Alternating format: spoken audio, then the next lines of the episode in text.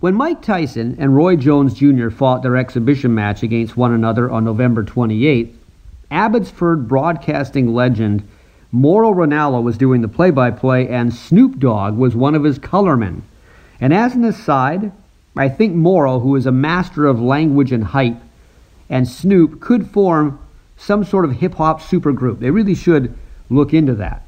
But the reason I'm mentioning this is because during the first round of the fight, Snoop said that Tyson against Jones looked like two of his uncles fighting at a barbecue. Now, Tyson had not fought in a ring seriously since 2005. In 2006, he tried to put together an exhibition tour, but the first fight was against an unknown and nobody was really interested. He's 54 now, and Jones is 51. Because they both have big names and people remember them, this pay per view exhibition event worked. It brought in $80 million, and they're still counting.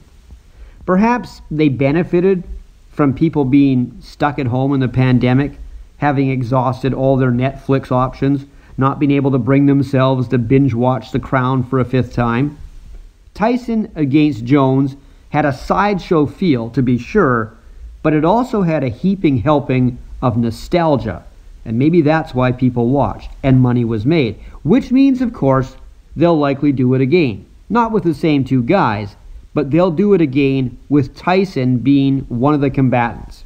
Now, Evander Holyfield said he'd like a shot at Tyson. Now, he's already had two and he won them both, although one of them he did lose part of his ear. Apparently, he's not as worried about that anymore.